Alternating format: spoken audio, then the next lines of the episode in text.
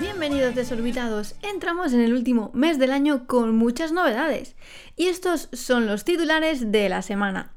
Un estudio revela que los planetas gigantes alcanzan su madurez mucho antes de lo previsto. La NASA amplía sus datos satelitales con el sistema español Paz. James Webb sigue con sus preparativos para el despegue y Ariane Space pone en órbita los satélites Galileo. Además, la ESA avanza en el programa Temis. ¿Preparados? 3, 2, 1, despegamos. 3, 2,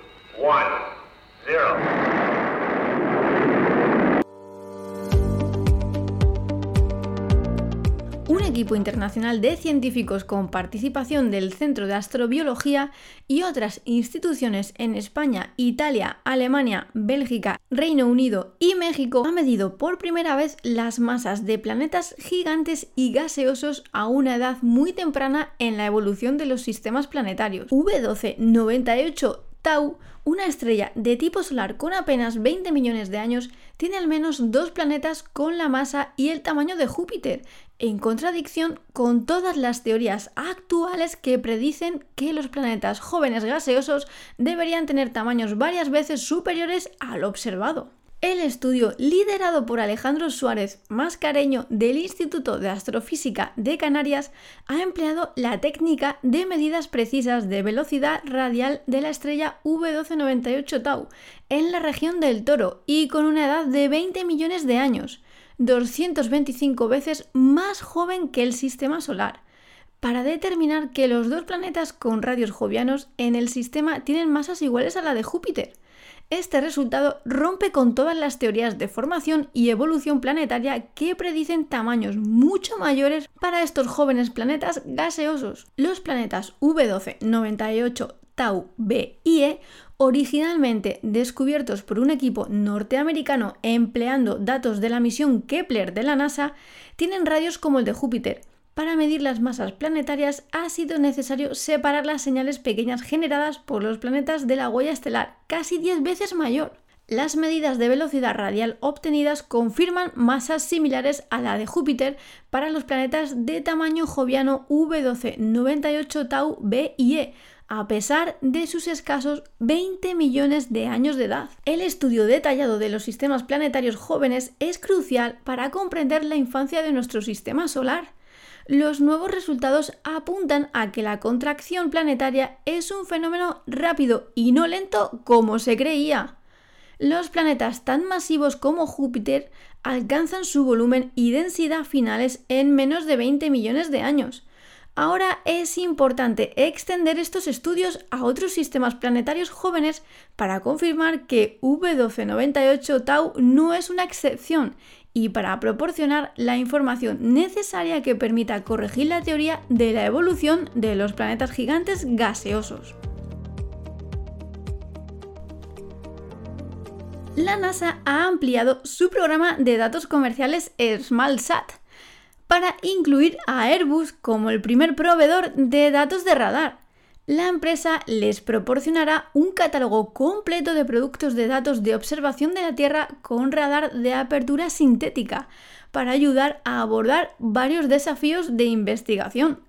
La constelación de radar consta de tres sensores de radar disponibles comercialmente, la formación de satélites alemana Terrasar X Tandem X y el satélite español Paz, propiedad y gestionado por ISDESAT que pueden proporcionar una resolución de 25 centímetros a 40 metros con 6 modos de imagen y un máximo de tiempo de revisión de 12 horas.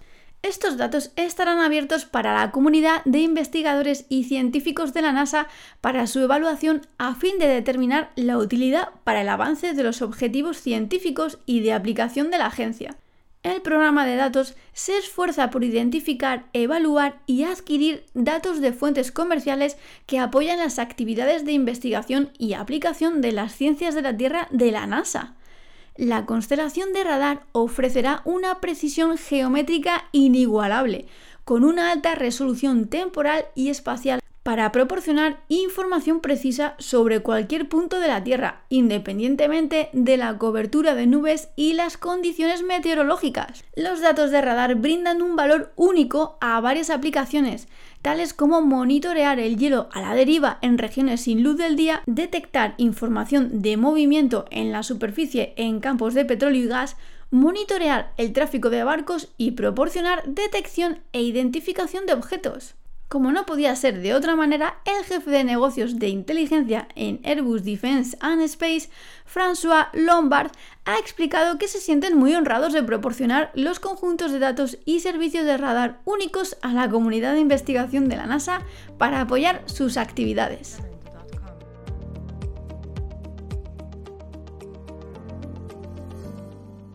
Quedan menos de 20 días para el lanzamiento del James Webb y Ariane Space ya se encuentra cargando combustible y oxidante en el James Webb antes de su lanzamiento programado para el 22 de diciembre desde la Guayana francesa a bordo de un Ariane 5. Los equipos del Centro Espacial en la Guayana francesa están cargando 63 galones de combustible y oxidante en el telescopio más grande y poderoso jamás concebido.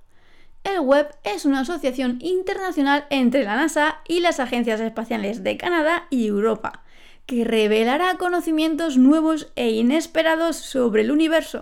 El proceso de carga de combustible tardará unos 10 días en completarse. El autobús de la nave espacial tendrá 42 galones de hidración y 21 galones de tetróxido de dinitrógeno, necesarios para alimentar los 20 propulsores de cohetes de la misión. La carga de los propulsores tóxicos tomará varias horas en dos días separados con equipos de tierra usando trajes protectores autónomos. La etapa superior del Ariane 5 contendrá 14,7 toneladas de oxígeno e hidrógeno líquidos necesarios para ofrecer el empuje en mil segundos. El lanzamiento del telescopio Webb se retrasó, como sabéis, del 18 al 22 de diciembre, sumando así otro retraso más en todo su libro. Crucemos los dedos porque queda muy poquito para ver por fin volar a James Webb. Los satélites Galileo 27 y 28 llegaron a la Guayana a principios de octubre, iniciando una ajetreada campaña de lanzamiento que incluyó comprobaciones de ajuste del dispensador inicial y el llenado con el combustible de hidracina que se utilizará para maniobrarlos durante sus 12 años de vida laboral.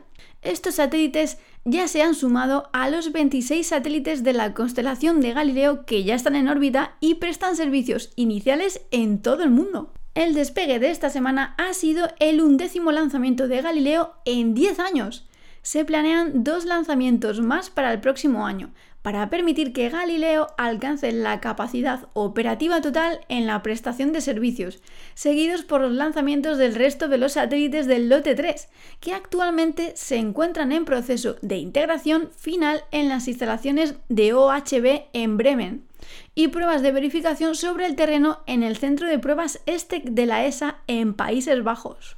Galileo es el sistema de navegación por satélite más preciso del mundo y atiende a más de 2.000 millones de usuarios en todo el mundo.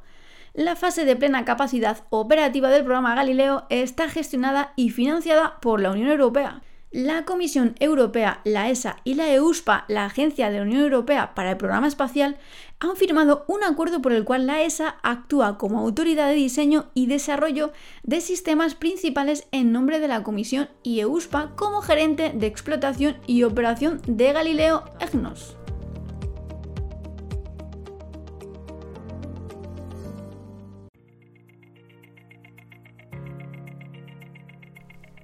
A través del programa TEMIS, la ESA tiene como objetivo evaluar el valor económico de la reutilización para Europa mientras invierte en nuevas tecnologías para su uso potencial en la futura flota de vehículos de lanzamiento de la ESA. El enfoque experimental de TEMIS promueve el aprendizaje mediante pruebas de hardware. Esta metodología ágil se centra en actividades de mayor valor y funciona en escalas de tiempo cortas.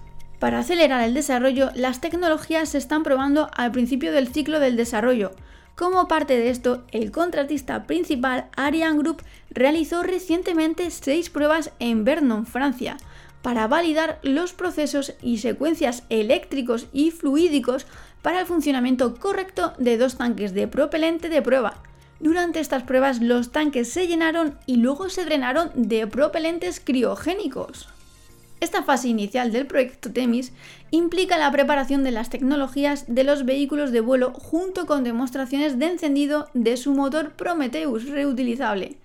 También incluye la preparación del segmento terrestre en el centro espacial Esrange en Kiruna, Suecia, para los primeros vuelos de prueba de salto y cualquier remodelación asociada del vehículo entre vuelos. Las operaciones fluídicas y eléctricas de estos tanques criogénicos de prueba y equipos terrestres se han validado con anticipación para eliminar el riesgo de las pruebas de encendido en caliente con el motor Prometheus en integración en el mismo banco de pruebas. La ESA ha explicado que este es un momento emocionante y en el próximo paso para Temis combinarán dos bloques de construcción clave para el futuro de los sistemas de transporte espacial en Europa.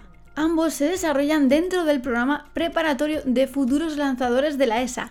Temis, el vehículo de primera etapa reutilizable insignia de la ESA, y Prometheus, su motor reutilizable de bajo costo de próxima generación. Prometheus es un motor de muy bajo costo construido extensamente a través de la fabricación de capas aditivas. Esto ha reducido el costo de producción estimado en un factor de 10 en comparación con el motor Vulcain de etapa central del Ariane 5, cuenta con un empuje variable y múltiples encendidos y por lo tanto es adecuado para la etapa central y superior del cohete. El combustible utilizado para Prometheus es oxígeno líquido metano que es altamente eficiente, permite estandarización y simplicidad operativa. El propulsor de metano también está ampliamente disponible y es fácil de manejar, lo que minimizará las operaciones en tierra antes y después del vuelo es probable que las tecnologías de Prometheus se incorporen en las mejoras realizadas a los motores de cohetes actualmente en funcionamiento.